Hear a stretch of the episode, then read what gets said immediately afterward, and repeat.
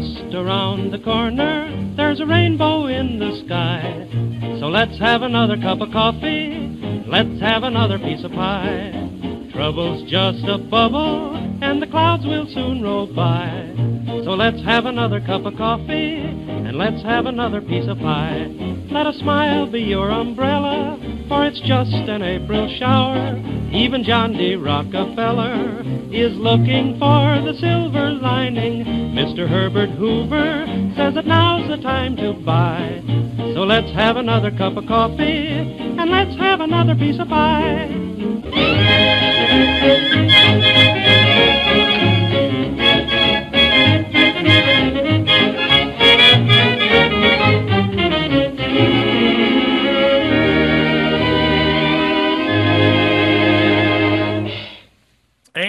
We are back. Two hours a week is all we ask for the real estate coffee break. And I am thrilled to have you with us. Let's get this show on the road.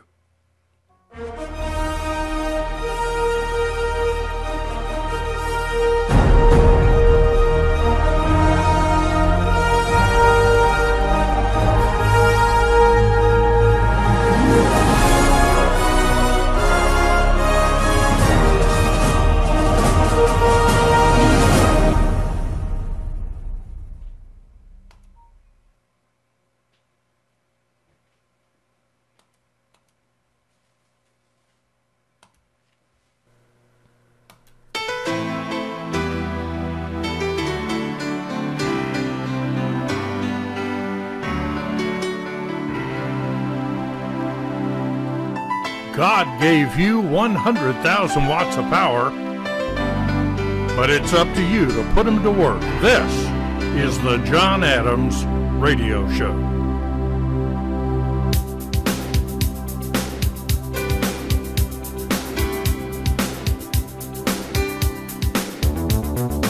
Bringing you truth, justice, and the American way of making money.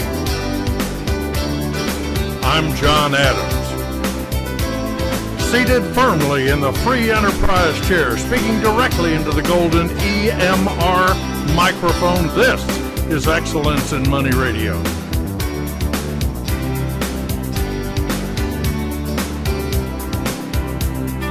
Coming to you live from an undisclosed location in a bunker somewhere in the southeastern United States, perhaps Southern Command headquarters on beautiful St. Simon's Island the crown jewel of Georgia's coastal empire.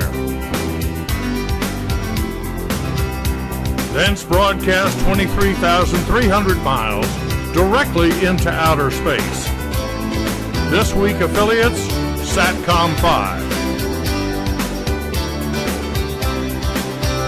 Thence rebroadcast all across the fruited plain to our vast EMR network 331 stations plus the island of Guam. That's just the way it is. I am thrilled to have you with us for this special edition of the John Adams Radio Show. Let not your hearts be troubled. We will solve your real estate problems today.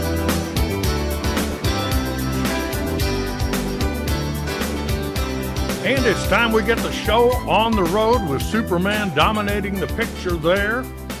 Good old George Reeves. What can we say about George? Well, he was a great Superman. First, I do need to warn you that the views and opinions expressed on this program do not necessarily reflect the opinion of station management or our advertisers, but they should because this program makes more sense than anything else out there.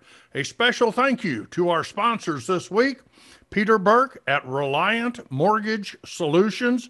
Here is that easy to remember telephone number 678 557 9759. And he's there right now, ready to take your call, as is Bill Preston. If you need heating, cooling, or air quality equipment, I'd call Bill at 678 809 7959, bringing comfort to America. I like that. One house, one home at a time. We should start a religious broadcast saying, bringing comfort to America one home at a time. You should be asking right now, who the heck is John Adams and why should you listen to me? Well, there are a number of reasons. I've been around a long time and I'm still here. But um, the perhaps the most important part is that I've never been arrested and I've never been bankrupt. And for somebody in the real estate business, that's pretty good for, you know, 35, 40 years. And uh, I did write a little book called The Landlord Survival Guide, which is in its 19th printing now, I think. And most importantly, I am an Eagle Scout, which means I am trustworthy.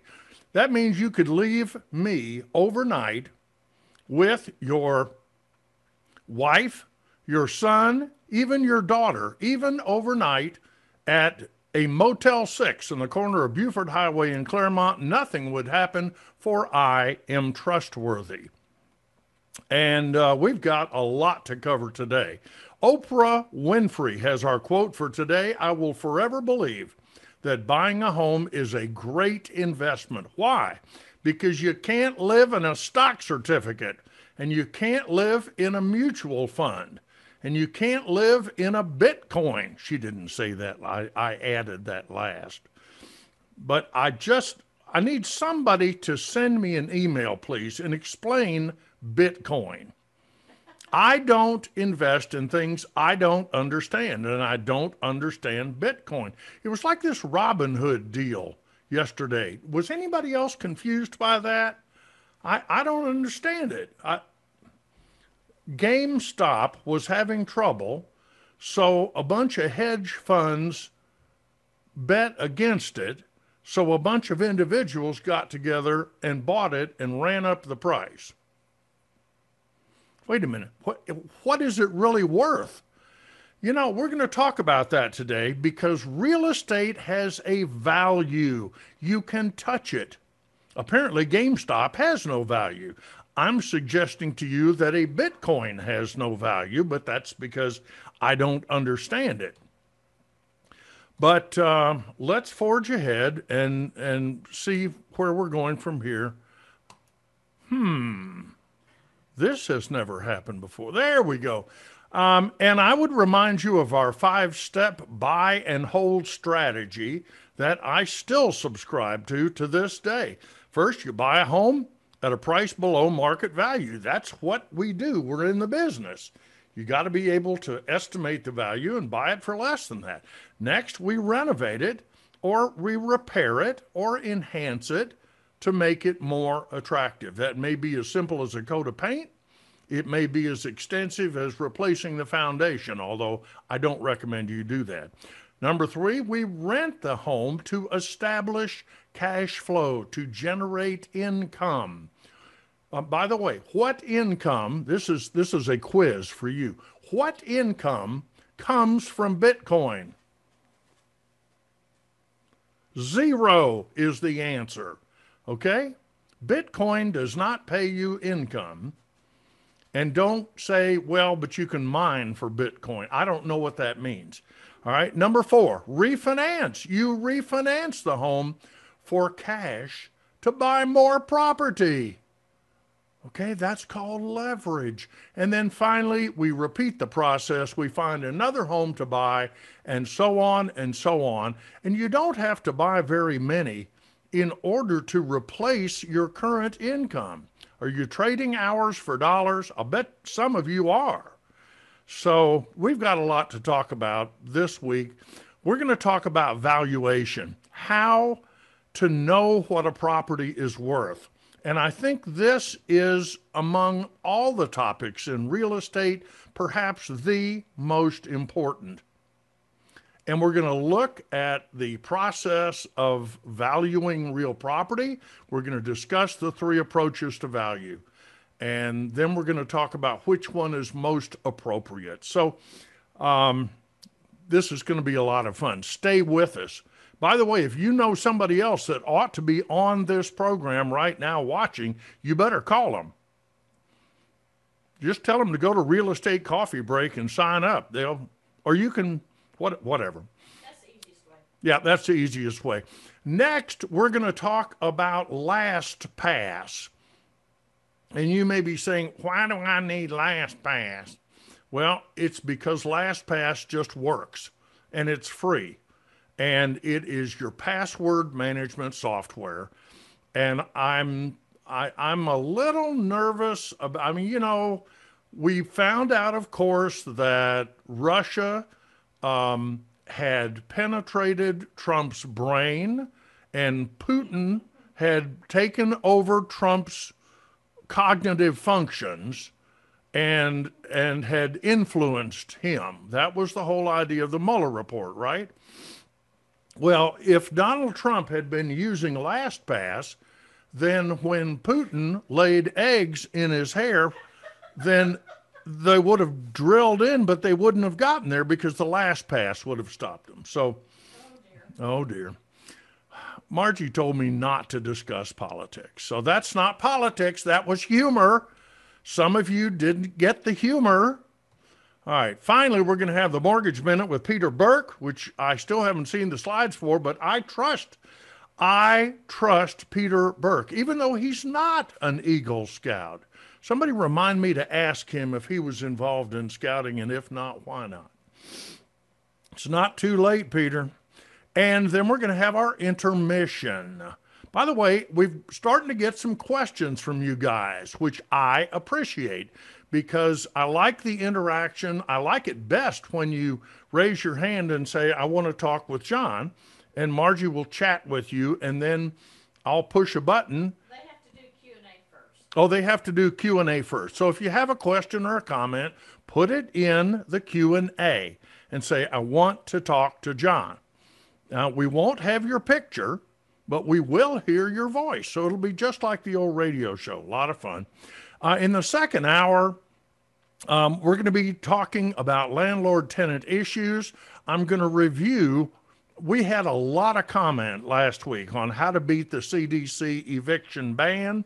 I'm going to review that for you in, I hope, a little more cogent manner. Okay. And the CARES Emergency Rental Assistance Program, or ERAP, as the federal government has chosen to designate it. Um, we're going to look again. I was unable this week to find out any additional information about where to get this money. I'm sure it's disappearing, but I can't find any. Uh, and I'm asking you guys, have if you are a landlord and your tenants are using this emergency rental assistance program, this is the 25 bu- bu- bu- billion dollars, 706 million dollars for the state of Georgia alone. If you're getting some of that, or if you know more about it, I'd love to hear from you during this program. Enter that in Q&A and tell Margie. And then finally, if we have time, I'm going to talk a little bit about 2021 and what you can look for. This may end up being pushed over into next week because we've got so much to talk about. So let's go ahead and get started. You know, this is the most important question in real estate. What's it worth? Why didn't I put a question mark? I don't know why. Anyway, if you can answer that question, you can make a lot of money in this business. If you can't answer that question, you're you shouldn't be in this business. Because that is the most important question to have uh, that, that is asked. And it's because Obviously, beauty is in the eye of the beholder, but it's also in the eye of the appraiser and the banker. And if you're a seller, it's anytime you offer something for sale, if somebody comes and looks at it and says that's too much, essentially you have bought it. See what I'm saying? You you could have negotiated with them and sold it at theoretically some lower price, but you decided no, it's worth more to me to keep it. And so the the value of a piece of real property is easier to determine because it is real, because we can touch it, because we can go there. What's hard about it is the market is not perfect. It is an, we say in economics that real estate is an imperfect market. Why? Because the definition of, uh, by definition, no two pieces of real estate are exactly alike. They can't be, even if they are just picture identical side by side. Um, they aren't identical, in fact, because the location is different. Now, it may not be much different, but it's some different. And the reality is that for our purposes, uh, and we're going to see an example in just a minute, but for our purposes, the real estate that we're going to try to compare to estimate value is likely to be very different. And so we have to take that into consideration. But, you know, what is a lump of gold worth? What, what is a, um, what is a Bitcoin worth? It's worth what somebody's willing to pay for it. And in real estate, we have developed over the years three different ways to estimate the value of real property. The first is called the sales approach. You may have heard it called the sales comparison method or comparable sale method. It's all the same thing sales approach. There is the cost approach. And then there's the income approach. And I want to cover all three of these because you need to be able to just spout these things off and you need to go through them in your mind and on paper. This is the single most important talent, I believe, that a real estate investor must have in order to be successful in this business. If you don't know what it's worth and you can't figure it out, you're in trouble from the get go. So, um, here are our three approaches to valuation of real property. Mm, good coffee. So let's let's take a little closer look at each one of these. First is the sales approach or the comparable sale method. This is an appraisal method that compares one property to comparables or other recently sold properties in the area with similar characteristics. That, in a nutshell, is what the sales approach is. Real estate agents and residential appraisers often use the sales comparison approach when evaluating properties to sell. And this method accounts for the effect that individual features have on the overall property value. So if you have two homes that appear to be identical and one has a swimming pool, well, swimming pool is a bad example. One has a full basement, the other is exactly the same house and it's a lot right next door, but it doesn't have a basement. Okay, then what is somebody willing to pay extra for that basement? And the answer is probably fifteen or twenty thousand dollars, and maybe more. It's going to vary. I mean, I'd love to have a dry, big, full basement. I've got a basement, but it's not dry. Anyway, in other words, the total value of a property is the sum of the values of all of its features. And this is what real estate agents use to do when they say, I'm going to pull a CMA, they're just running on their computer, usually, this sales comparison method or the sales approach. The second is the cost approach. And this estimates the price a buyer should pay for a piece of property. It says that it's equal to the cost to build an equivalent building. In the cost approach, the property's value is equal to the cost of land, okay? And we can pretty easily determine, you know, what land costs because there are land sales. And then you say, well, if this property burned to the ground, what would it cost to build it back?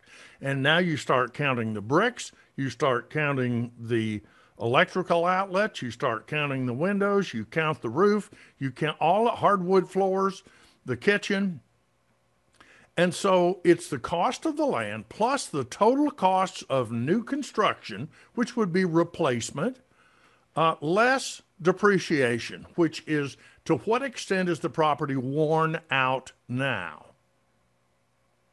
Okay. And this can yield an accurate market value, particularly for a property that's new, because it's easier to compare a newer property with the cost today of replacing it. But if we're looking at an older house, for example, the house that I am broadcasting to you in right now is was built in 1938.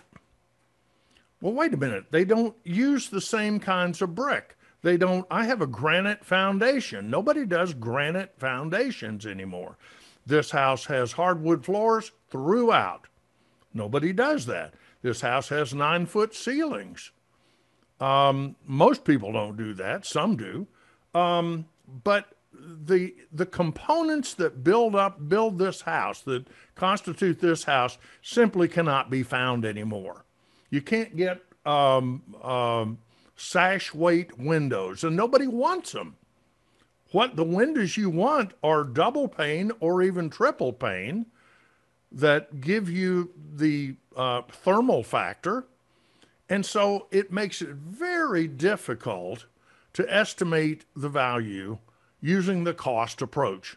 You, you're not going to build back exactly the same house. If my house burned to the ground today and the insurance company said it's a total loss, Mr. Adams, here's a check.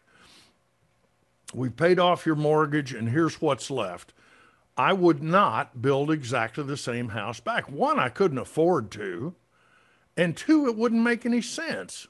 I'd use modern methods, I'd use modern conveniences.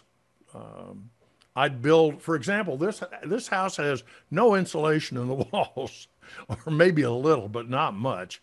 And obviously, if I built a new house, I would put in a lot of insulation because that's something we're concerned about now. So, the cost approach is probably not the right method for most homes that are more than a year old, okay? And then there's the income approach. Now, this is the squirreliest of all because the income approach says, I don't care really about the real estate. I want to know what is what is the income stream that it can generate. And we see this most often in commercial real estate and least often in residential. Although I saw where, and I'm going to ask Peter about this, I saw where I think Fannie and Freddie are now requiring appraisers to calculate the income approach, even if they disregard it, uh, so that their the the uh, underwriters will have a chance to at least look at it and say yes, it was at least taken into consideration. It attempts to calculate the current value of an asset based on the income the property should generate as time goes by. And it can be used to value any stream of payments, but it relies, listen to this, it relies on assumptions of future performance that are typically not applicable to residential properties. Now, I'm going to have some of y'all are going to call up and say, John, you've just discounted the income approach. What about the cap rate? Well, we're going to talk about that. But my point here's here it is. The cap rate simply represents the yield of a property over a one year time horizon, assuming the property is purchased with cash and not with a loan. Got it? So let's say you go out this afternoon and buy a rental house that doesn't need any work. It's in very nice condition. It's a $200,000 three bedroom, two and a half bath, and you buy it for $200,000 cash. Who does that? Why would you do that? You wouldn't. But let's say you do. Okay. You pay $200,000 cash for a rental house. You rent it for I don't think you can get $2,000 a month for it. Maybe you can. I'm going to say 1750 a month for 12 months. Uh, so you're Your gross income is $21,000. That's assuming you don't have any vacancy and no repairs and so forth. Then you subtract out your expenses. You've got property tax, you have insurance, you have vacancy, you have accounting costs, you have driving to and from the property, you have um, every expense. Uh, the water heater needed to be repaired. I, you know, everything. You pull that out and you end up with a net. That was $11,000. That's a lot, but all those taxes, you, let's say you live in the city of Decatur, it would certainly be $11,000 in taxes. Um, you'd net $10,000. So you paid 200 you operated the rental house for a full year and you end up with $10,000 in your pocket. And so the cap rate would be $10,000. That is your net operating income. And you divide that by $200,000 for a cap rate of 5%. And currently, cap rates for commercial real estate are in the 5 to 6% range. Okay? And so they use this to in a backwards way, estimate the value of commercial property. Their idea is if the net operating income is $10,000 and the cap rate is 5%, then the property must be worth 20 times what the net operating income is. And how do they know it's a 5% cap rate? That's because somebody tells them that's what the current cap rate is. And that's about what it is right now. I know this doesn't make sense if you are a residential real estate investor because who would pay $200,000 cash and not take advantage of the leverage? You remember that we talked about leverage? I said that real estate had five distinguishing characteristics it generated income, depreciation and other tax benefits, equity buildup, appreciation with a non capital A, and L is leverage. And leverage is how ordinary people become rich. So you would probably, buying that property, put down 15 or 20% if you have it and get a loan in the 3% range. Why not? Talk to Peter Burke. This is a brilliant strategy, okay? So, my point is that of the three approaches, which are comparables or sales approach, the income approach, and the replacement approach or the cost approach, um, I think you should focus on the sales approach. And I want, you, want us to look a little more closely. And here's a perfect example this would be an ideal neighborhood to apply the sales approach. Why? Because every house is almost exactly the same. Look at the lots. Every lot is flat. Every lot is just about the same size. They are all the exact same distance from one another. They all were built the same time. Are you with me? All right, good. Now, check this out. Um, can you see my bouncing here? I'll turn on my little red here. Okay. Can you all see that? Yes. yes. Um, we did some research and we found out that this house right here sold for 253,000. This house sold late last year for 255,000 and it's identical to this house and they were both brand new when they sold. And this sold for 254 and guess what now somebody wants to sell this house and it is exactly one year old how much is it going to appraise for you got 253 254 and 255 i guarantee you an appraiser is going to come right back at 255 and i mean unless the house is in poor condition is as long as it's in comparable condition to these other homes that sold, and we would, by the way, if these three homes sold five years ago, then they're not really relevant anymore, are they? Because the market changes constantly. So we are typically looking for comparable sales. Everybody agrees these three are comparable to this one, okay? But how old are they? We'd like them to be within the last 12 months. Now, there is not a law or a rule that says comparables are worthless if they're 12 months and a day old.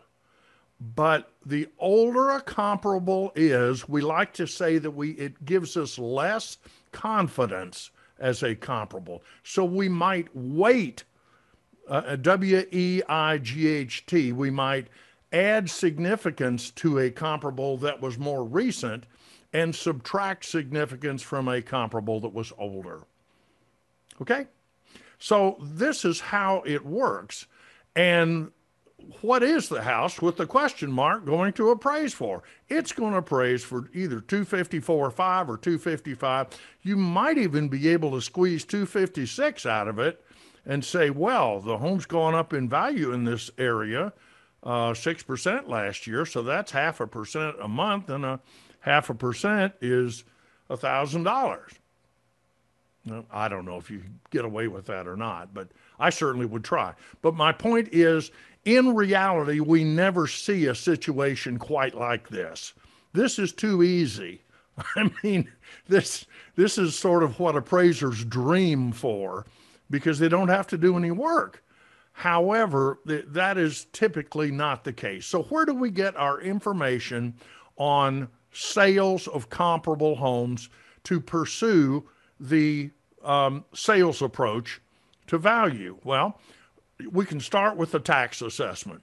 Now, you need to understand that the tax records are not a reliable source of information.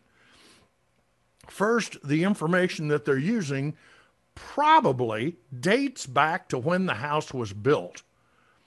And people have a tendency to make improvements on their homes to make them more livable. For example, um, if you have a two bedroom, one bath house uh, with a large attic, you might put in permanent stairs to the attic and add two bedrooms up there, and you might add a bath. So you when the house was built, it was two bedroom, one bath, but now it's four bedroom, two bath. Is that going to impact the value? Well, of course it is. Well, whoever did that work did it themselves and they forgot to tell the tax assessor.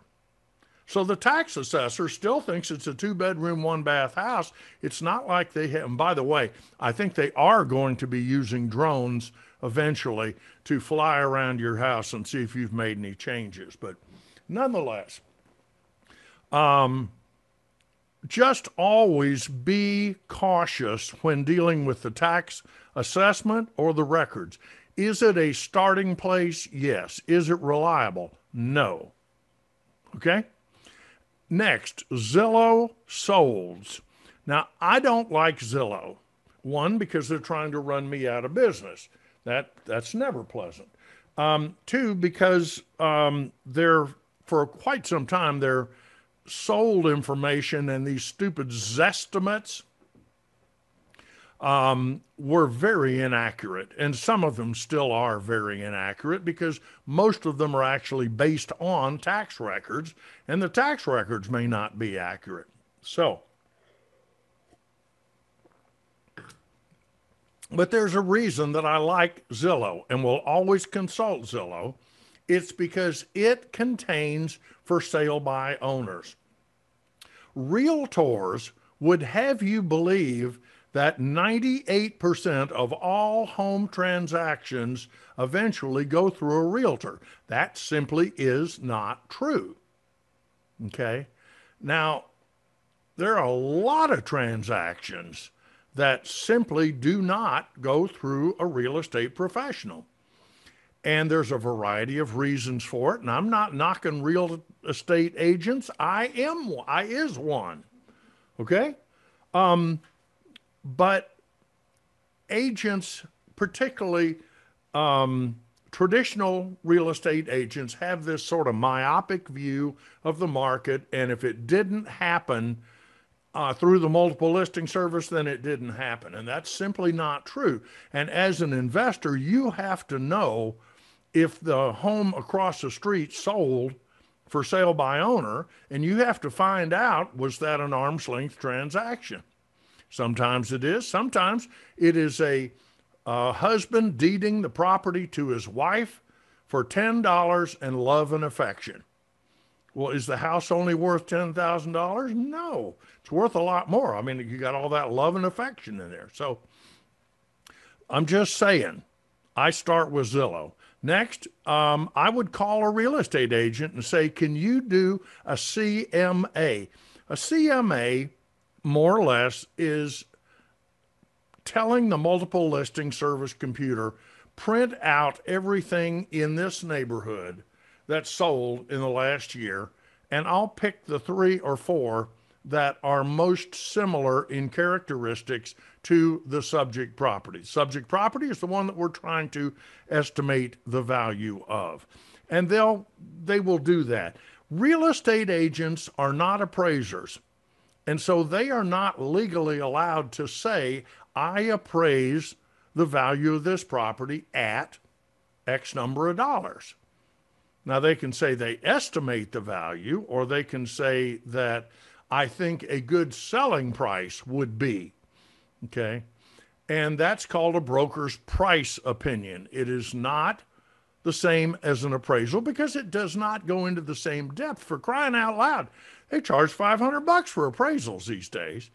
But if you can if you've got a friend who is an appraiser, they have data that nobody else has.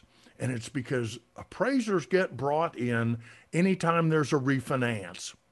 Now, that's completely under the radar of a real estate agent, of Zillow, of the tax assessor. But if you call up, let's say you've lived in the house 30 years and you've never sold it, and you pay off the loan, you call Peter Burke and say, I think I want to refinance this house. He says, sure. They're going to send an appraiser out. And that appraisal information is not available to the general public, but it is available to appraisers. And that's very valuable information if you can get it. And then finally, there's a thing called NAR RPR. And you ought to write this down because a lot of people don't know anything about it. Um, it this is from the National Association of Realtors. This is called the Realist Realtors Property Resource or something like that. N A R R P R. And you actually can go to narrpr.com and look at it, but you have to be a realtor to get into it. Fortunately, there are lots of realtors around and you need to make friends with some. Okay? Okay? That's a smart way for an investor to get access. And this NARRPR, um, my business partner Hans Trupp is on um, the the line. Um, I can tell you that he and I agree this is a remarkably thorough tool well, it generates a report that's like 75 pages long. It's overkill, but it tends to be very good and it allows you to individualize every step of the way. And it's the best I've ever seen. So N-A-R-R-P-R.com. Don't be surprised if your friend who's a realtor has never heard of it. Because most of the realtors I talk to have never heard of it because they're using the one at FMLS or Georgia MLS, which in my opinion is not as thorough as NARRPR. And by the way, it doesn't cost anything. But it takes about 10 minutes, by the way. And it's proprietary, but I'm telling you, it's worth looking at. So, so much for that. So, what are our key takeaways on valuation? A sales comparison approach makes the most sense on residential real estate. It compares one property to similar properties that have recently sold in the area. It's the backbone for the comparative market analysis and the things that you should be looking at are location, recently sold properties, features, age, condition, and average price per square foot. And that last one it should be your key takeaway because appraisers and they will tell you that instead they they say, "Oh, we have a magic wand that we wave and it gives us the value." What they rely on more heavily than anything else is price per square foot. Now they they might deny that, but I'm just telling you that's what the case is. So how can you help your appraiser? My goodness, time's getting away from me. Well, do the appraisal for him. Now I know some of you are saying they won't let me talk to the appraiser. Yes, they will. I'll tell you how. Take the lockbox off. Don't leave a key for the appraiser. Tell the appraiser you tell the lender only you can get the appraiser into the house. There's no lockbox, there's no keys, and they can't slide in a window, which is sort of what they like to do sometimes. So if you do the appraisal for him and hand it to him and say, I don't know what the house is worth, um, this is what we thought it might be worth, but I'm interested to hear what you have to say. That's not a challenge to him, but make sure that your appraisal or your market assessment, if you will, is reasonable. Because if it's not reasonable, he's just going to throw it out. Make sure it has the best comps so he's not tempted to use bad comps. Because I've seen appraisers just get nervous and pull in a bad comp to lower the price because it, um, it lowers their liability. Make sure that appraiser gets it. If you have to, find out their name and ship it to them overnight. Okay? And if his appraisal comes in low, then great, you can just tear it up and order another one. Now that's 500 bucks down the drain. But how often can you do that? Well, you can do it as often as you want. And pretty soon you're shopping appraisals. But if you do that two times in a row and the appraisers keep coming in low, that should tell you something. that means the property isn't worth what you think it's worth and you made a mistake. And making mistakes in valuation of property is never a good idea. And but you can do that as many times as you want. At five hundred dollars a pop, it uh, gets old real quick. That's why you should be an expert in valuation. Okay, eventually you're going to get the idea. Um, I'm going to bring on my friend Peter Burke. Um, we talked about the five key characteristics of real estate and why leverage is so important and how that completely screws up the cap rate. I continue to believe you can retire comfortably on as few as 10 rental units. So I'm going to see if uh, Peter can come on now, and I'm going to unshare my screen. So, all right, he'll be there in just a minute. Well, in that case, I'm just going to keep on. Up. Oh, don't need to because it looks to me like Dr. Peter Burke is in the hospital. Um, I'm going to stop. Hello, everybody. Well, hi, Peter. How are you? I'm doing great. I'm doing great. Thank you. That's super. And and uh, I forgot, you know, when I'm dealing with Peter and uh, video, he's a good guest, but the, I can't think of enough things to tell him not to do. Peter, don't wear a checkered shirt on video. This is my favorite checkered shirt, John. I, you can wear it anytime, but you can't wear it on video okay, because hold it, on, it, hold on. No checkered shirt. Thank you. Keep going. No, no, that's it. That's it. I, I, you might want to get an American flag for the background if you are a patriot. Absolutely. Some one of your one of your uh, the listeners out here asked me about an Amer- why you have that American flag. It is to honor those who have served our country. Um, I did not. I was. Um, I actually had a draft number when 1976 rolled around. Is that mm-hmm. 75? I had a draft number because I was graduating from Emory and they'd already had the lottery. And I was about midway up the lottery and then they called off the draft. That's when the, the draft was ended and they moved to a completely volunteer army. And so I did not serve. And uh, in retrospect, that might have been something I should have done on my own, but I wanted to start buying houses, so I did. Uh, I understand. But I have tremendous respect for the men and women who um, served this country and continue to do so as well as their families because those also serve who sit and wait. My mother always said that because when my dad was off in England during World War II, she said she just worried herself almost to death. Mm-hmm. And um, so there was service in that as well. But that's why. And um, um, so, so much for that. Tell me now, about now what are we talking about today, Peter? What do we got? Well, we are talking about uh, income and loan qualifying on a mortgage application, but I want to reinforce something you said because you told me this a long time ago, and I give this advice out remove the lockbox.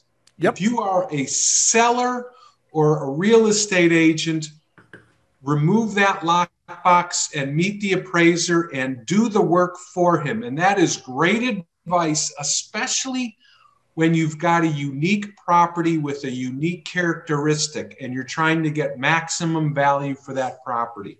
And and it's interesting you mentioned that because during the valuation discussion and that valuation discussion was from teaching that you'll remember um, um, Scott Murphy right. used, used to do at the Institute, um, he would stress that, for example, the replacement approach was, um, I'm sorry, not the replacement, the cost. Well, that is the replacement approach. Yeah, cost approach is most valuable on unique structures. For example, if you have, if you're in the middle of Druid Hills and you have a, a cathedral or you have a church, where are you going to find comparables for a church? Correct. They're that one, they don't sell very often. Two, they're not alike, and three, they're not typically not real close together. Yes. So, so you mentioned a unique feature. Um, that's one area that you might want to consider looking at the replacement approach. But Right. But if you if you're in an area, and it isn't so common today, but it was in Atlanta a few years ago, where values were starting to come back up, and there were a lot of sales of non-updated and updated homes, and you wanted to make sure yours was considered updated, you really had to uh, help that appraiser out because he or she may not live in that neighborhood. Well, and there's a real good chance. I, I don't mind sharing with you. As you know, I live in Decatur. We are an integrated community, and this was years ago. Um, but we were assigned an appraiser from somewhere, but he'd never been to Decatur, and he made it clear to me that uh, because it was an integrated community, he was going to have to. I was stunned when he said that um, that he was going to have to lower the value. I, I, that is pretty bad.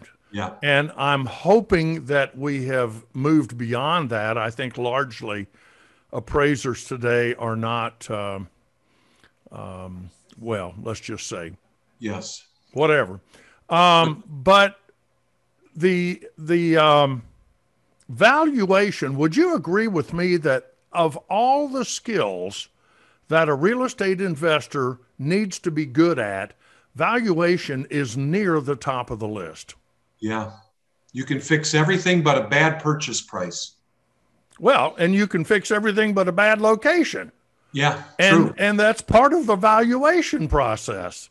So, have you got some slides we need to talk about? I do. I will uh, present right here. One right. slide. Very good. Slow load. That's all right. We uh, there are only about 400 people on. This don't don't feel bad about it. Okay, so uh, important topic: uh, income quali- in- income on a on a loan application. Have you shared Yeah. your screen, Peter? Because we're not seeing it. I show that I'm sharing it. Hold on. Hold on. You have to click the go down to the bottom of your screen, and there should be a share screen there. Uh, I apologize, everybody. That's okay. Bear with me. Let me pull this up. Bear with me here. Where's a musical interlude? I did. While you're pulling that up, I'm gonna. We have an interesting comment from Nils, uh, who joins us by Q and A, and I'm going to read it. He says, and this is brilliant. I always get the appraiser's email address. Then I email him my comps from Georgia MLS and qPublic, which I assume is another resource, because sometimes the comps that the appraiser pulls are not a comprehensive list. Absolutely. And that's what Peter said when the appraiser is not familiar with the area. Then, when I see him in person, I verbally say, uh, Get the number as high as you can to help me out. I'm not sure I would say that, but it, you know, it doesn't hurt anything. I prefer to say, Hey, I don't know what it's worth. Uh, here are some numbers that a friend, a real estate professional, gave to me as comparables, but I'll be interested to see your. I don't want the appraiser to feel like I'm challenging him. You know, um, another point that, um, I, not to go back to appraisals, but, you know, pictures uh, speak volumes. And everyone looks at those photos in an appraisal um, uh, for underwriting purposes. And pretty pictures go a long way. And so great curb appeal is critical. Absolutely. Absolutely. I have always said, for example, one of the things we always do if we buy an, an uglier, older house where the bushes are growing above the gutter, we'll pull all of those out and put in a starter set of bushes uh, just because it looks more like new construction and people like it. And I think it makes it sharper looking from the street. So, Yeah, mulch goes a long way. Boy, you're not kidding. Story of my life. Uh, so um, I still don't see any slide, but you're welcome just to share with us. Excellent. Well, I, I, I'm trying to do it, but um, let's just go through it. So, Okay. what's the sources of income that we use for quali- you can use for qualifying for a mortgage loan? And the key words are any verifiable, stable, and reoccur- reoccurring sources of income. And that's wages from your job, pensions, social security, dividends, interest, child support, alimony, and of course, for a real estate investor, any net rental income are eligible. Verifiable, stable, and reoccurring are the key. And let's define what that means. And it's real simple. Verifiable income means it shows up on a tax return and you can see it Wait, stable Yes. and reoccurring because Yes. that's the keys to analyzing income. Verifiable, it's on your tax return. Stable means there aren't big swings with it from year to year. You, a, a reasonable person can extract what the average income is. And then reoccurring means there's a history of you receiving it in the past and it's anticipated you'll continue to receive it in the future. And a great example of that is alimony and child support. okay. Um, there's documents out there that dictate how long you've received it and how long you expect to receive it in the future. And if it works, then we can use it for qualifying you to obtain a mortgage loan. Very good. What about um, a trust fund uh, or, or a stream of payments Uh, have you been injured in an accident? Get the money you deserve, and you settle and get a thousand dollars a month for 20 years on this settlement. You, you, John, that's similar to how you would describe an annuity. And in fact, you that may be what you may be receiving as annuity income. And that's perfectly eligible if it can be verified and it's anticipated to reoccur into the future for a period of time. Absolutely. Okay. All right. Very interesting. You, and, and it's interesting when you ask someone, what's your income? And they don't consider some some people don't consider social security income, but it is your income. Sure it is. And Sure we it use is. that income for qualifying. Margie, you Um, said somebody had a question for Peter. Yeah, it's on the Q and A. Ah, here we go. This is Bob. Uh, Bob, welcome to the program. He says, I have 12 rental houses with mortgages on 10 of them. I find it nearly impossible to get a mortgage for buying another house since that would put me over 10. Is there a source? I happen to know the answer to this question. Is there a source to get a purchase mortgage at competitive rates if I have 10 plus houses? And Peter, I met with, guess who this week? Uh, Yes. Jeff, Jeff excellent. at Simply Land. And uh, they are, I hope, listening right now because this will show why they should send me money. Uh, the let me ask this: There is a four slash ten wide, widely considered rule in Fannie Mae, Freddie Mac mortgages for non-owner occupied. The first four seem to be relatively easy to get. The the next six they become more and more difficult, and the reserves that you have to have um, to support 10 of those mortgages and get qualified for another one would be remarkable. Is that still in effect? It all depends. And, and how's that for an answer? Uh, it's definitive. Uh, the, the don't get conf- people sometimes get confused and they exchange the, the word homes for mortgages. It's the number of mortgages, not the number of homes where it can it can run into an issue. And Right, generally, um, obtaining that tenth mortgage for a rental property or or that eleventh can be a challenge. Um, by the way, the, the home you live in is always considered safe harbor. So um, you could have 11 mortgages because you're always in, eligible for, as long as you qualify, for the home you live in to get a loan. But it's the number of mortgages and four versus 10. There's there, there's a number of things that come into play, and it's it's best just to look at it on a case by case basis.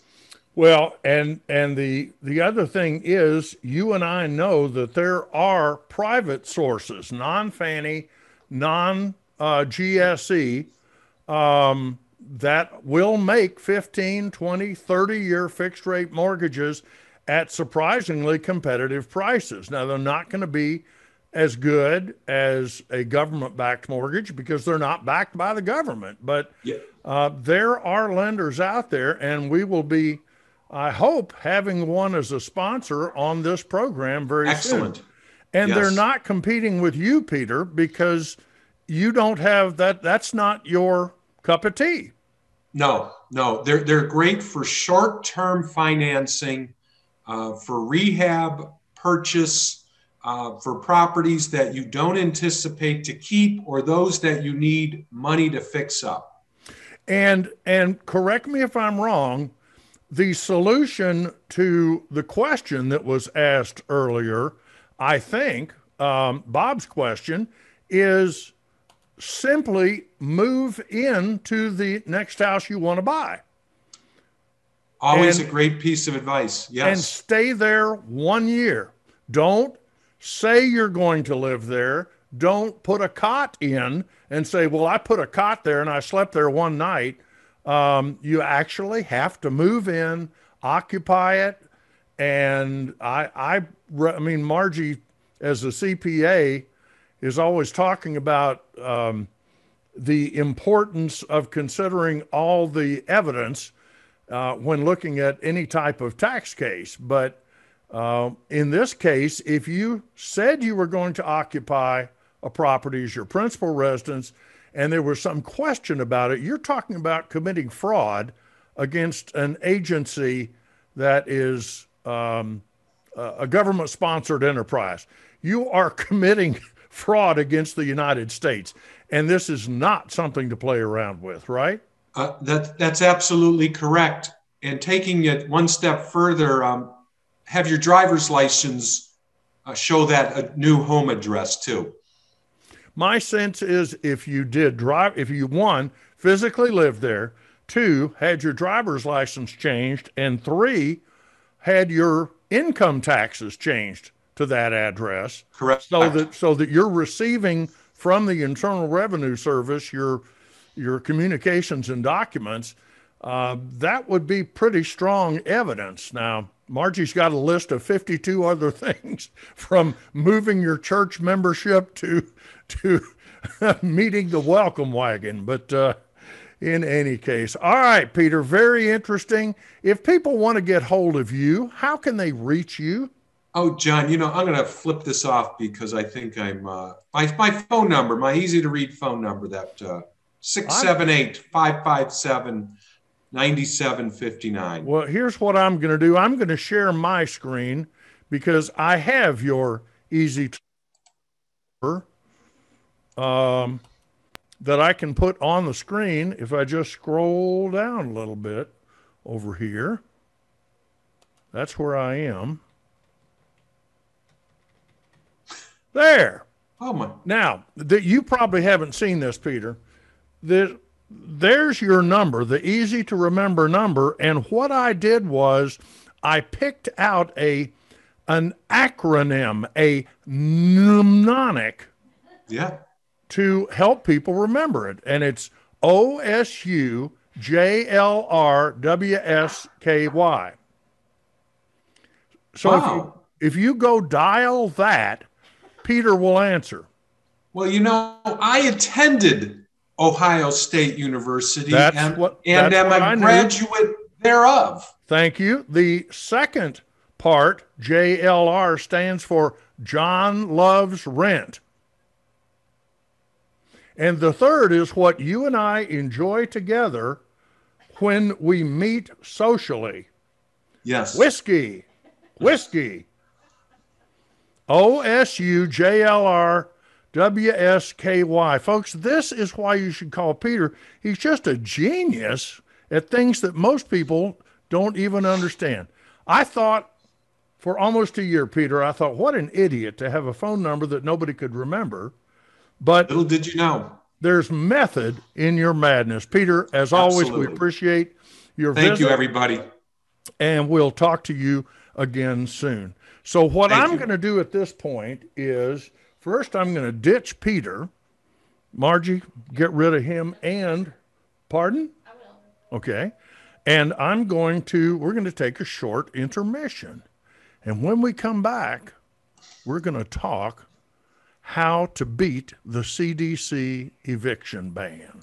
And here we go.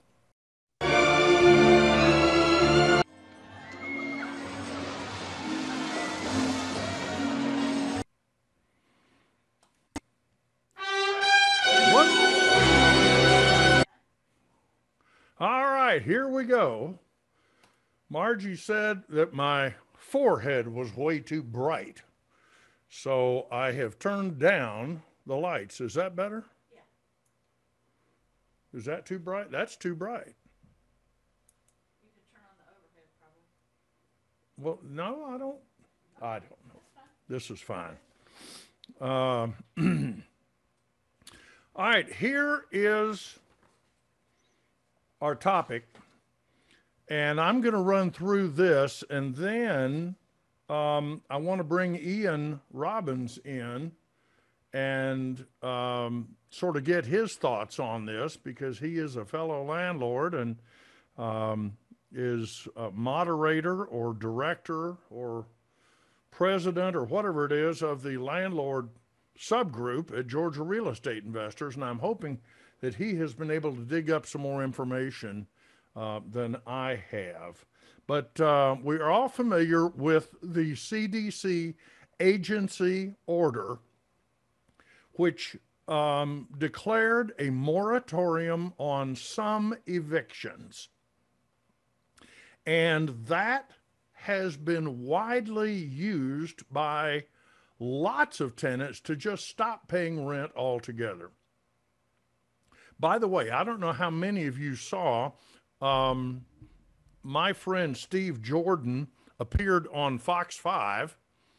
Um, Steve, that's my gig. I don't, you, you're not supposed to be on Fox 5. Go to another TV station, please.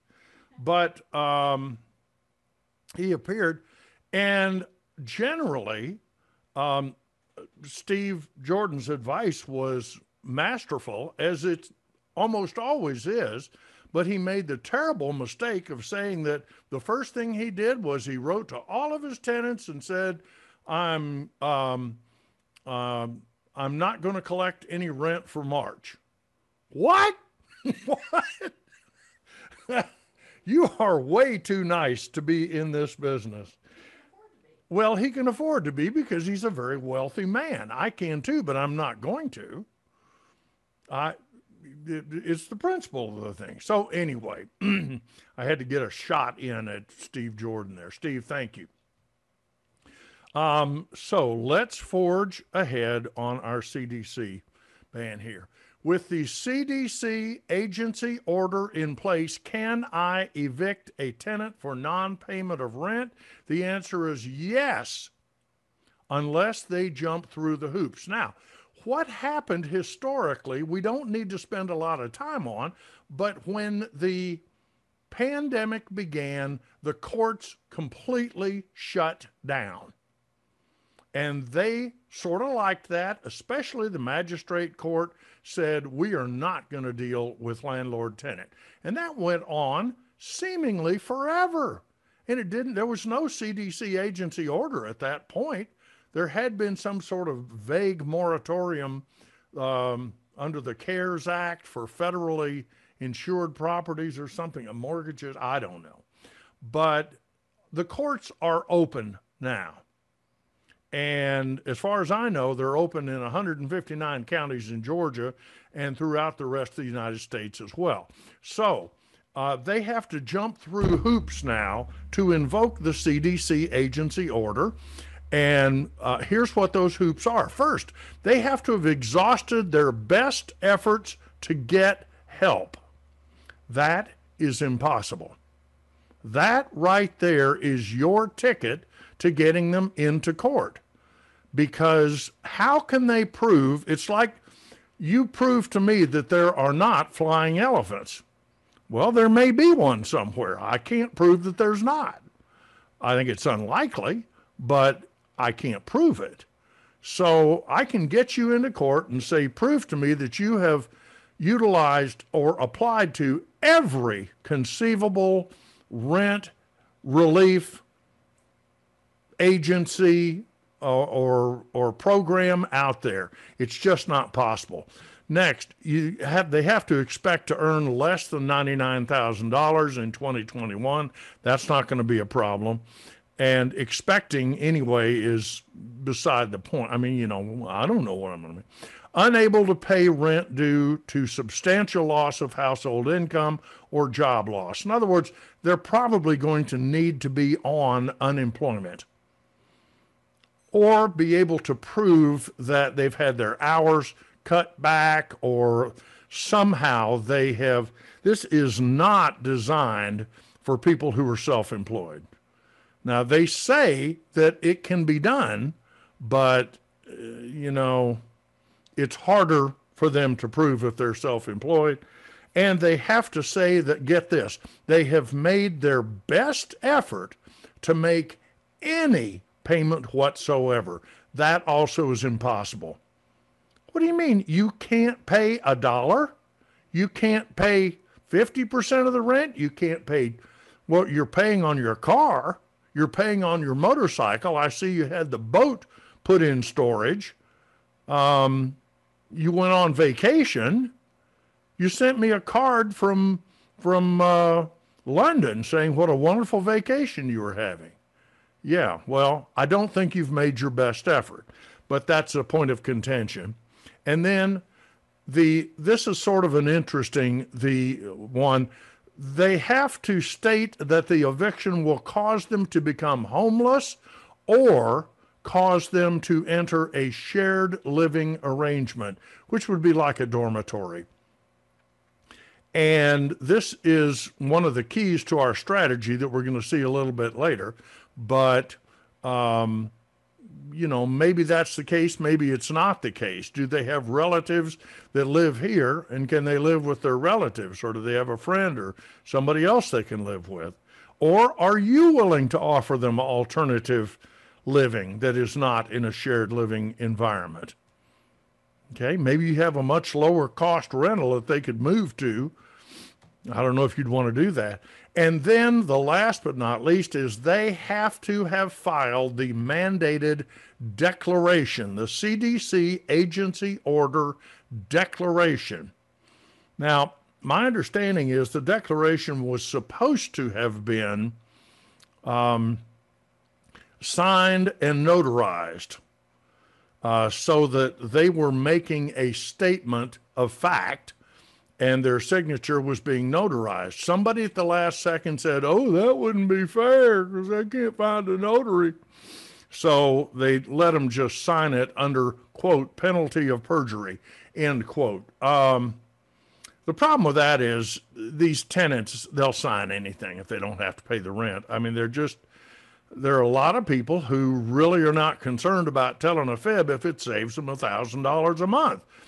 And um, as a result, there are a lot of people out there that owe a lot of money. So, how do we beat this? Well, we've received recent guidance from the CDC, from Health and Human Services, and from the Department of Justice. Now, this is important because CDC has, they don't know anything about landlord tenant. What the heck does CDC know? They're a bunch of um, doctors um, who are, you know, they're eggheads. I mean, they're walking around with thick glasses and carrying books under each arm. These people are not business people. And so they were ordered to come up with this eviction ban. Um, CDC works for the Department of Health and Human Services, and Health and Human Services also knows nothing. These are also doctors. These are, they're obviously interested in health, and I understand that. But guess who got involved? The Department of Justice. These are lawyers. And lawyers said, look, um, there's more to this ban than you guys just saying people don't have to pay the rent. We can't let that be the case. And so we now have this guidance that you can get right now by going to Margie, where would they go? realestatecoffeebreak.com and click on resources. Go to realestatecoffeebreak.com, click on resources, and you're going to see the CDC HHS DOJ guidance. And it's about eight pages. You'll need to read the whole thing, but I'm going to show you the most important parts in just a second. And by the way, if you want this replay, it will be offered to you later today. So watch your email inbox.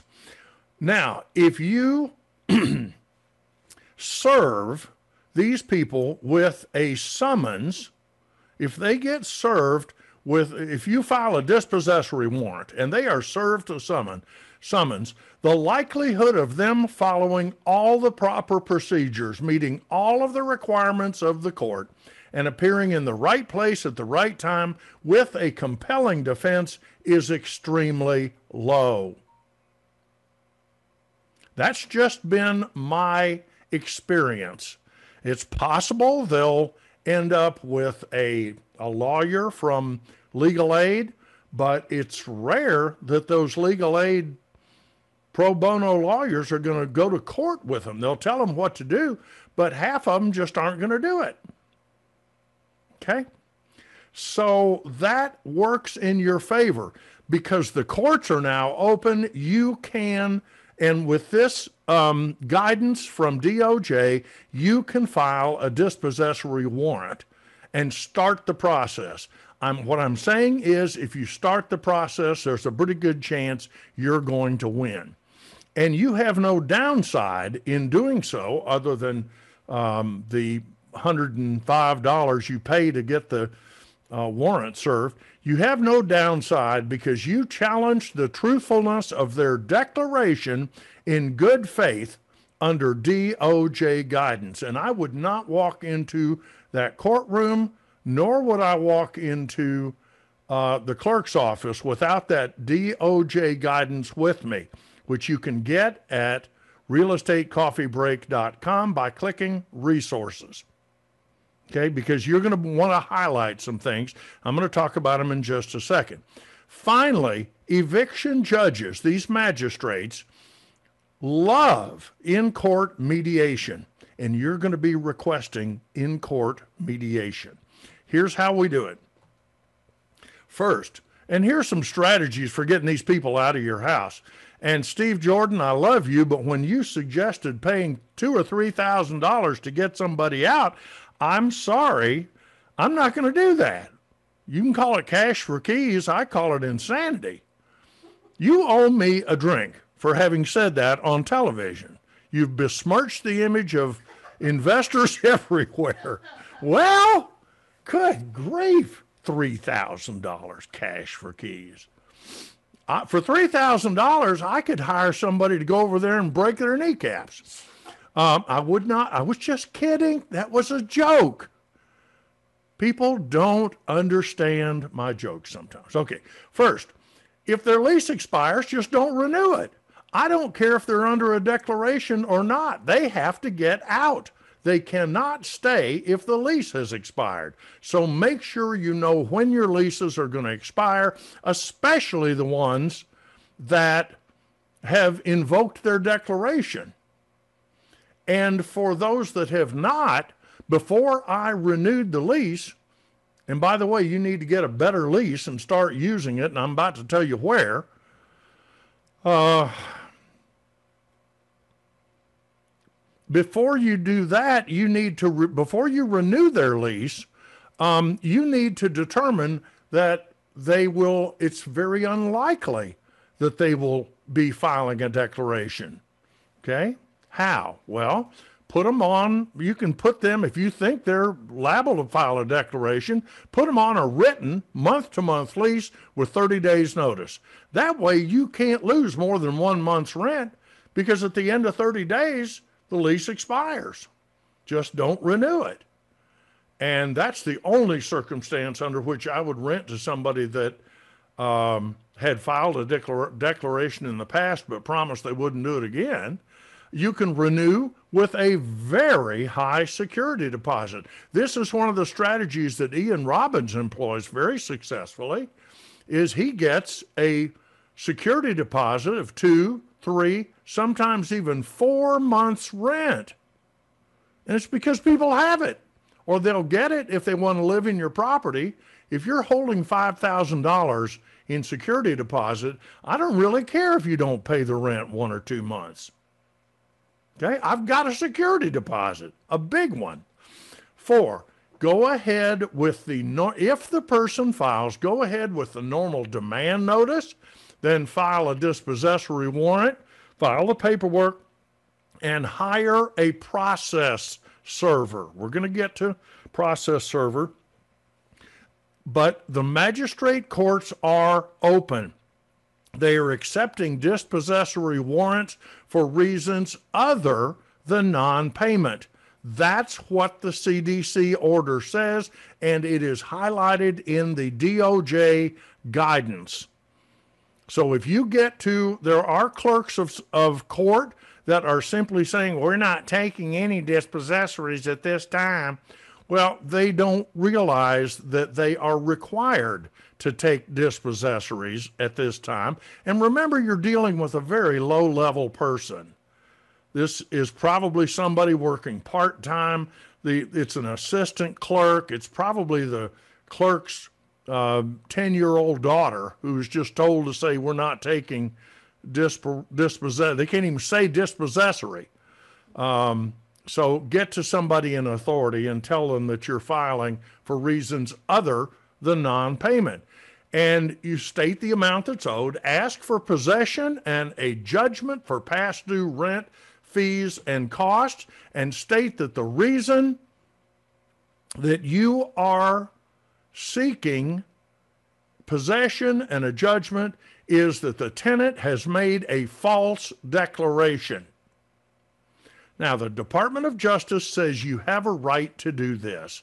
And this is from the guidance from the Department of Justice FAQ.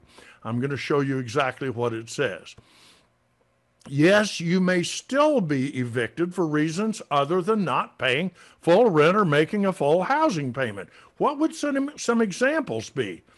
The order does not prevent you from being evicted for. And by the way, this is straight from that DOJ guidance. Are they engaging in any criminal activity while on the premises? Huh. Okay. Are they threatening the health or safety of other residents or even neighbors? Okay. Are they damaging or posing an immediate and significant risk of damage to the property? If so, you can evict them. Are they violating any applicable building code, health ordinance, or similar regulation relating to health and safety? Or are they violating any other contractual obligation of the tenant's lease other than the timely payment of rent? Okay? And I have never found a tenant that wasn't violating some contractual obligation.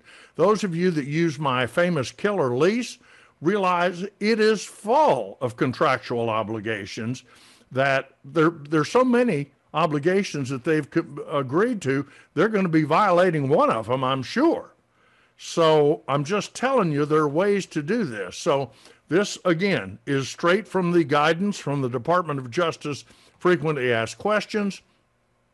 And here's what it says What can a landlord do if a tenant has declared that they are a covered person under the CDC order, but the landlord does not believe the tenant actually qualifies? And here's their answer, and I quote the CDC order does not preclude a landlord from challenging the truthfulness of a tenant's declaration in any state or municipal court. The protections of the order apply to the tenant until the court decides the issue as long as the order remains in effect. So what that means is you and and this is I think it's page 6, I'm not sure, but if I were you, I would take the entire 10 page FAQ, highlight this question and answer, and attach it to your um, dispossessory uh, warrant and say, This is the basis under which I'm filing. Um, I, I believe that they don't qualify. And you're doing this in good faith under guidance from the Department of Justice. Um, so, what if an individual acts in bad faith when completing and submitting the declaration? Again, this is straight from that guidance. Anyone, and this is a quote, anyone who falsely claims to be a covered person under this order by attesting to any material information which they do not believe to be true may be subject to criminal penalties. Blah, blah, blah. Perjury, who cares? Yeah, fat chance. But how does the federal government intend to enforce this order? Uh, the Department of Justice prosecutes violations of this order. Now, I'm not so naive, folks, as to think that um, the FBI is going to investigate somebody who files a CDC declaration. But you have every right to take them to court and say, I don't believe they have exhausted every possibility of paying me. I don't believe they have exhausted every possibility of um, of uh, seeking help. And here's a list of 101 relief agencies. And, and Your Honor, I'd like you to um, ask the defendant to show that they have contacted every one of these by U.S. mail and they've been turned down. They're not going to do it. They won't have it. And I'm just telling you you're allowed to do this under, at least this is my interpretation. Remember, I'm not an attorney. I'm not giving you legal advice. You should be discussing this with your attorney. So my tenant hasn't paid the rent. They get a demand notice from me, and then they say, uh, John, I or Mr. Adams, I, I heard there was this CDC order thing. What is that all about? You know what my answer is going to be? I don't have any idea what you're talking about. You have no obligation to give them information or any forms whatsoever. I know some of you want to be do gooders and you do that. That's fine. I'm not going to help. I'm not going to help slit my own throat. It's easy enough already. Okay. Number two, don't say anything about the CDC order. Don't say that you know how to beat it. Don't say that that uh, it. Uh, just say nothing. Say I don't know anything about any CDC thing. Say this has to do with rent. CDC has to do with vaccines. At least they should. And if they file a declaration, I do recommend you call your lawyer for advice. And if you need a recommendation on a lawyer, I'll give you one. Part of the problem, we had somebody this past week call and ask for a lawyer recommendation, and it was on an abandonment issue. And I gave him two names, and the two lawyers gave him different advice. Well, guess what, folks? You can't expect a lawyer to give you free legal advice. They're not going to. And so, in order to protect themselves, they're just going to say um, sure or no, or I, they're they're not going to spend a lot of time researching uh, for you if you're not paying them. They expect to get paid. I know that flies against everything that you believe in, but um, sometimes you just have to do it. Um, You've got one hand raised and Ian's ready whenever you are. Okay, and and then you go ahead and file a dispossessory warrant charging untruthfulness and ask for uh, a writ and a judge or writ of possession and a uh, dollar judgment for past due rent and all your expenses. And what that does is it gets you into court. Now, why should you? A process server does the same thing as the marshal or the sheriff does, depending on what county you're in. Most metro counties use marshals. Some uh, more, uh, most of the rural counties use the sheriff. But if they are delivering the summons, all you're going to get is tack and mail. And that's just where they basically tape a notice on the front door and leave. Personal service, on the other hand, is where they hand it to somebody and then they write down that I gave it to the person that was supposed to get it. And personal service is hard to get because the sheriff doesn't care. The marshals, they're uh, overworked and underpaid. Their life is on the line. I don't blame them. I wouldn't go knocking on doors if I didn't have to. I mean, who knows what can happen? So, um, how do you get personal service? Hire a process server for the county where the property is located. Okay? Um, first, that's going to catch their attention that somebody came to their door and said, This is a warrant and I'm serving it on you. Next, you meet with the tenant and see if they'll sign a consent agreement. And if you don't know what that is, you need to buy the landlord survival guide and you need to talk with your attorney. If they fail to appear in court, you get a writ of possession and a dollar judgment automatically. And it only costs you $150 or so to get personal service. Now, what is, how do you find a process server? Just Google the county name and the words process server and call them up and say, I need you to uh, tell me how much you charge for personal service of a dispossessory warrant. Okay? And here's the way it works get this. If I get personal service, and by the way, you can't do it yourself, it has to be either the marshal or a process server because they're approved by the court. If they don't answer, you win. They have seven days to answer, but a lot of times they just don't answer.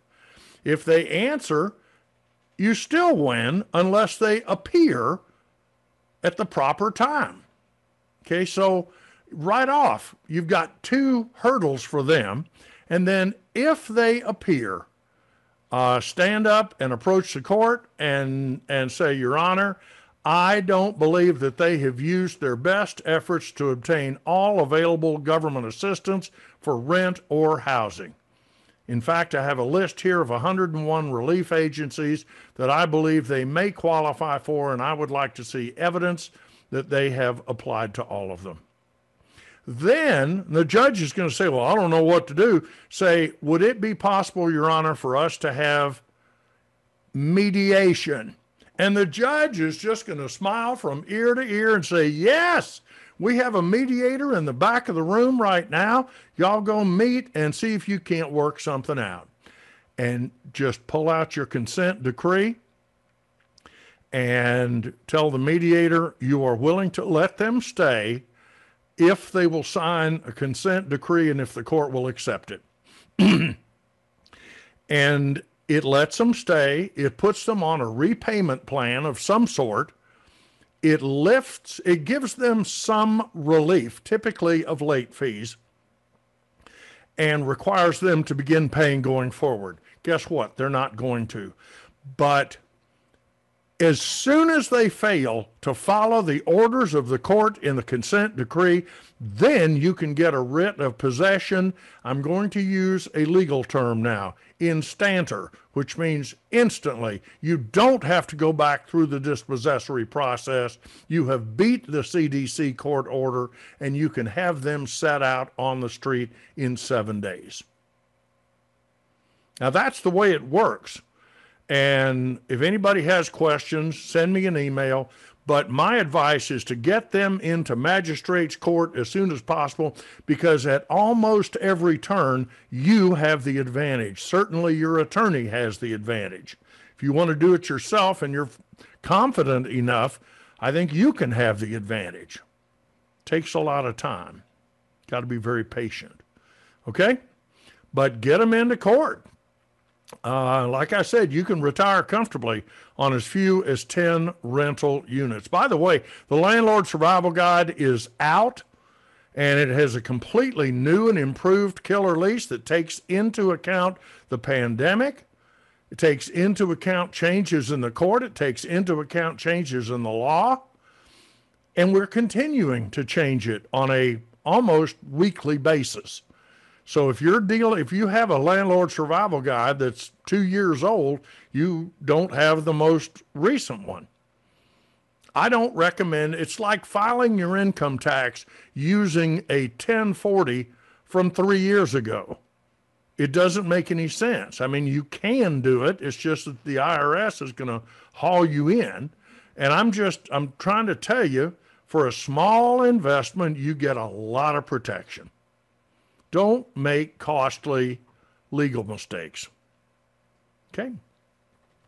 So uh, I'm going to bring Ian in if I can. Margie, would you help me? Yes, I'll do it. And would you get the administrator off of my screen? I'll try.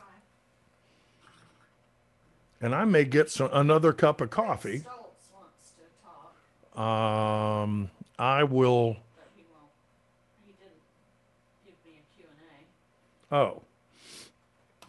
Well, He just raised his hand. Tell people they have to do Q and A. if you have to, um, yeah, Ken Jordan is Ken Jordan is Steve's brother, more or less. I think it's brother by a different mother, maybe. And up oh, there's Ian Robbins. How are you, sir?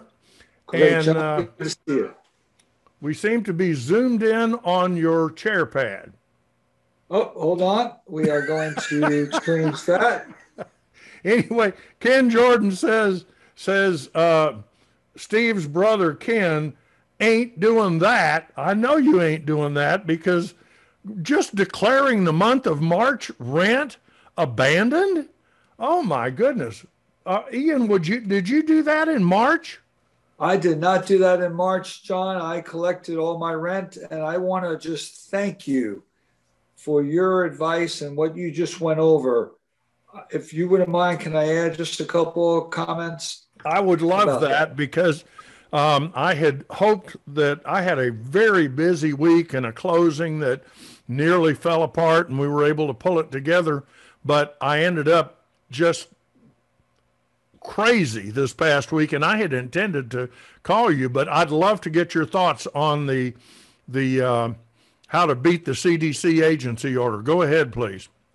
Well, I think John, what you described is a pattern, is a structure, is a, step by step of what to do. But I think a lot of landlords, including myself, psychologically, we have to do it. We have to actually go through these steps and, and not worry about what the media is saying. I mean, everybody's wearing masks. Obviously, CDC is is an important issue right now. But I want to sincerely tell you that your advice and what you're talking about happened to me this week, where quote, someone that is going to be leaving a house said to me, it's on the media every day. I hear it on the TV every day. Ian, what do you know about this CDC uh, situation as it relates to rent. And I just said, I don't know. And we moved on to another subject. And even if they do something, they really are not going to, you have, you've given us so many good things. They have to one, do it, and two, you've given a defense. And I think the psychology on it is important um, because the media is a very strong, um, very, very strong for a lot of people. Um, I even came up with another uh, twist to it because now when I start looking for a new tenant, one of the other reasons I'll be able to talk about a higher security deposit is say, listen, you might come up with this CDC ban and I even, I'm going to keep you in longer. So I need some more money up front. It gives me like another it. reason to collect more money. I like it. The, uh, yeah, it, the, it's it's interesting to me. The media, you're right, is beating us all over the head with this pandemic, and I think it's because they don't have anything to talk about anymore. It only takes a couple of minutes to for them to worship the current administration. So when that worship service is over, that's the first three minutes of network news then they've got to fill something for the next 27 minutes. So they might as well talk about how awful the pandemic is because of the past administration. And that's good for 27 minutes. And one way of doing that is to focus on how terrible the pandemic is and how it has ruined America um, um, as a result of Russian interference in our election, which we now know has been proved beyond a question, beyond a shadow of a doubt. I mean, it's it's proved anyway. So, but you think this theoretically could work, right? Yes, I certainly agree. Good, yes. good. Have uh, Ian? Let me just ask you: Have you ever used a process server? I have not, but uh, if I felt that the it weren't served, I would step back and make sure it gets done because of the fact that what you're saying is right. That person will work a little harder to make sure they're in front of them and make sure that they get the paperwork necessary.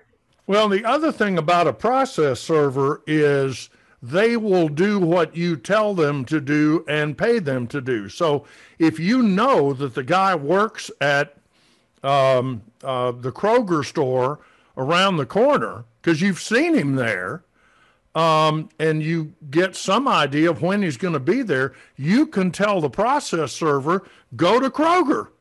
Serve him right there. There's no uh, there's no ban on personal service as long as it's in the county where the property is located. Um, I didn't know that, John. I, I visualized it was at the house, so thank you. I no, it, I mean it could it, it it certainly is likely to be at the house, but you and I have also talked about Ian when a house is abandoned or may be abandoned, which is a whole other topic we need to get to. So anyway, um, so let's for I was let's reading up any- on your abandonment. there you go. Any other thoughts on the um, strategy of beating the CDC agency order? Yes, and I think what's might happen is they might answer instead of being silent. They might just write down on their their paperwork that's received CDC order and turn it in. They won't know what to do, but they think that's the ban and they've done what they're supposed to do, and that's that'll certainly slow down the process. And now you're going to get into the next month and into court. I don't. But- I don't think it slows down the process at all. That's their answer, and they have seven days to answer. Okay, they've answered. Now a court date is going to be set, and they're going to receive a summons to the court. And um, if they don't appear, they lose, and I get a writ and I get a judgment because I'm going to be there, or my representative is going to be there if I'm using an attorney. So um, you know, it, the fact that they answer um, CDC or or pandemic or I'm I'm dying or I don't, you know, blah blah blah. It's not going to slow down the magistrate court because that's that and I agree with scheduling is is you know. It may be backed up, but they're they're going to get to them. So be it. Yes, I, I, I like it when they have no answer at all. Oh, Then- that's the best. That's Yes. that's the best. Where they whoop, no answer, you win. So, Correct. but but the you know my experience has been that even if they answer, the likelihood that the correct person will be in court at the proper time and when the case is called that they will stand up is about 60 40 against. I can't tell you how many times I've been there and somebody stands up and says, I answer, and the judge says, Now who are you? Well, I'm the cousin. What? What? The cousins. Yeah, they couldn't they couldn't come, so they sent their cousin. That's not what the summons said, and the judge is not going to be happy because that's judges like to do like like to be obeyed. I learned that a long time ago. So, all right. Um, let's talk for just a second. Have you learned anything more about this $706 million that has been allotted to counties and municipalities, not allotted by county and municipality, but not to them, to relief agencies? Um, what, what have you heard in the last week? John, I have tried. I've talked to several people. I have done some research online, and I just hit a dead end every time. Made some calls, left some messages, got a I'm- few. I am stunned. I I have never seen 25 bu- bu- bu- billion dollars disappear so fast and nobody knows nothing about it. And and I repeat what I did that last week. Um, here are the questions. And what is it called? They all call it something different. How can I find out about the program in my county or city? You probably can't. What is the process? Nobody knows. How and when will I get paid? Again, there's nothing that I have turned up. And is it worth the hassle? I'm wondering. Um, we know that it's technically called the Emergency Rental Assistance Program, ERAP, but nobody calls it that. Some people call it the CARES Act Relief. Some people call it CARES ERAP. Some people call it none of the above. there's the technical name for the program, and I've never seen that before, except in a legal document. Um, how can I find out about it? The state knows nothing. HUD knows nothing. The county knows nothing. The local housing authority is clueless. The United Way knows nothing. And the Salvation Army knows nothing. Once so, again, media is talking about one thing, but maybe we should call the um, the press and see who's your source. I did. I, I did, Ian. I con- there was there was an article on the AJC about it, and and the gal wrote me back and said um, said, well, um, the CARES Act had relief money earlier in the year, and it's her understanding that the same relief agencies will be using it, will, will be dispersing it. And I said, How can I find out who they are? She says, Well, there's no way of knowing. Go figure. Right. so we did get this from Richard Blocker, who is one of our faithful viewers and and he sent this in and i thought this was very interesting. And look at what clayton county is calling it. First it's being distributed by the community development hud programs division. It's not by hud and it's not by clayton county. Who are these people? I don't know. But they got 4 million bucks and look where it's going. Here's their they somebody created this flyer and supposedly if you go to this link which I am highlighting, let me get my pointer going. Well, that's not a very good highlighter. Right here, um, if if you go to this easy to remember link, right form.jotform.com forward slash 2034 8599 4418 064. Got that, everybody? That is where you can fill out an application. Now, that does not seem to be the same application that somebody else is using. But if you're in Clayton County, you can do that. If you call that information number, it, there's no answer. Okay? So here is the assistance is for Clayton County residents only that have been financially impacted, and here are the qualifying agencies.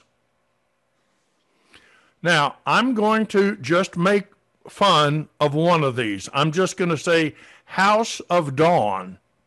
Okay. I'm I'm not personally familiar with House of Dawn. Ian, when was the last time you were at the House of Dawn. I've never been there. I guess it only comes up around dawn and disappears. I, I don't know. I knew I, I had an employee years ago named Dawn, and but I never went to her house. But okay. I guess that would have been House of Dawn. That um, would be one definition. Yes. What would you guess would happen if I called the phone number for House of Dawn? Somebody might pick up. That would be no. my guess. No, no, these people don't pick up.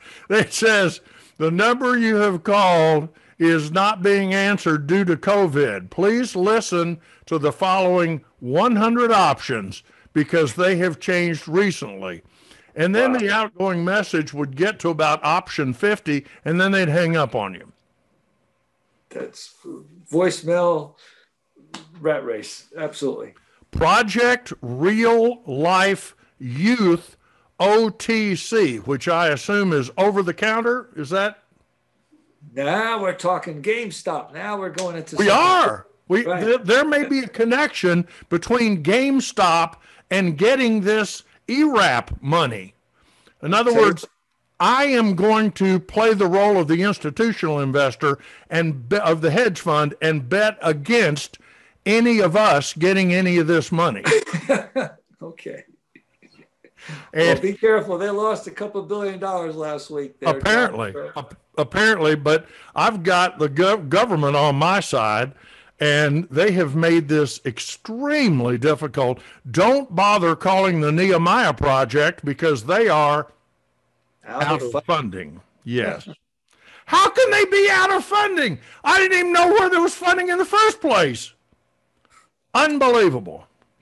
Got money. and I can't find a list like this for DeKalb County, where most of my properties are, or Glenn County. I called Glenn County and they all said, well, we heard it was coming, but we don't know anything about it. Uh, somebody did, you, you supplied this, thank you, um, that something about three and a half million dollars from the home savers, but I don't think this is ERAP money. I think this was other money that they couldn't give away, and they have decided to repurpose it. I, but I may be entirely wrong. I have no idea. I just want to know who are these people.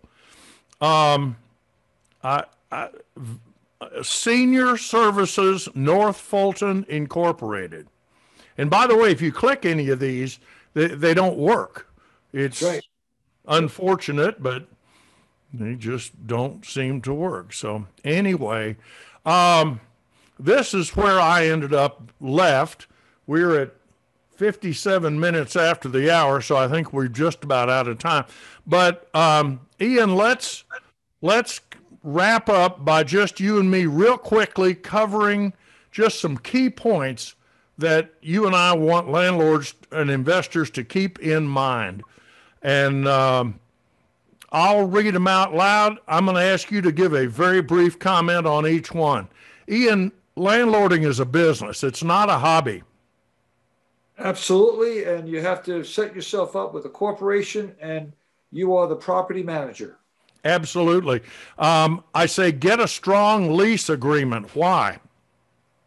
because things are going to come up and the killer lease is just chock full of excellent situations to help you stay um, profitable Take a complete rental application and implement full screening of prospective tenants.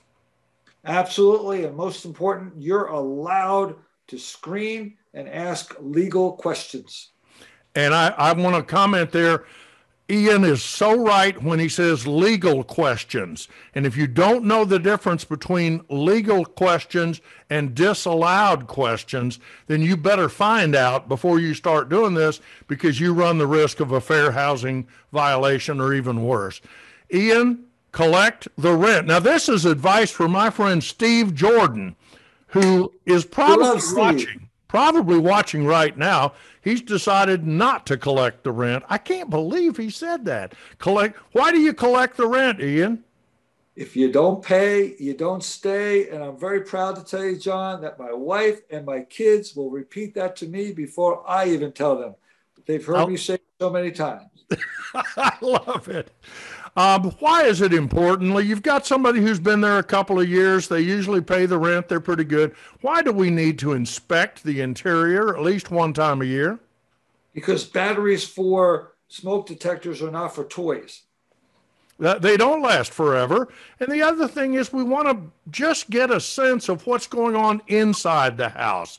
Are they taking care? Remember that for only maybe twelve or fifteen hundred dollars, you've given them an asset maybe worth one hundred and fifty thousand dollars, and you have a right to see what it looks like and are they taking care of it or not. Why do we need to do a move in and move out checklist procedure? because things do change over time and normal wear and tear accepted but many times it's not normal wear and tear And what happens, Ian, if we don't follow the law and do a move in and move out checklist in a timely manner? their attorney will have something to work with Boy, they sure will. And and last, and you and I have agreed on this for years, your tenant is a valuable asset. much better asset than gamestop absolutely I, well, I, is GameStop a store? Is that what it is? Yes, the thing about GameStop, John, just a lot of the listeners know, it, it, it was just a stock sitting there. It's got some issues because it, nowadays kids buy um, their games online. Right. So they were having some issues, and that's why the hedge funds were betting against them that they were going to have some financial problems. But boy, it's been sort of exciting watching uh, what what the uh, mob has done. Well, you may have to call me later and explain to me what happened because you remember I said earlier, I don't invest in things I don't understand, and puts and calls is something I do not understand. But uh, we've got a lot of member questions we're not going to get to. Folks, you're always welcome uh, to send um, a, an email to me or Ian, and we'll do the best that we can.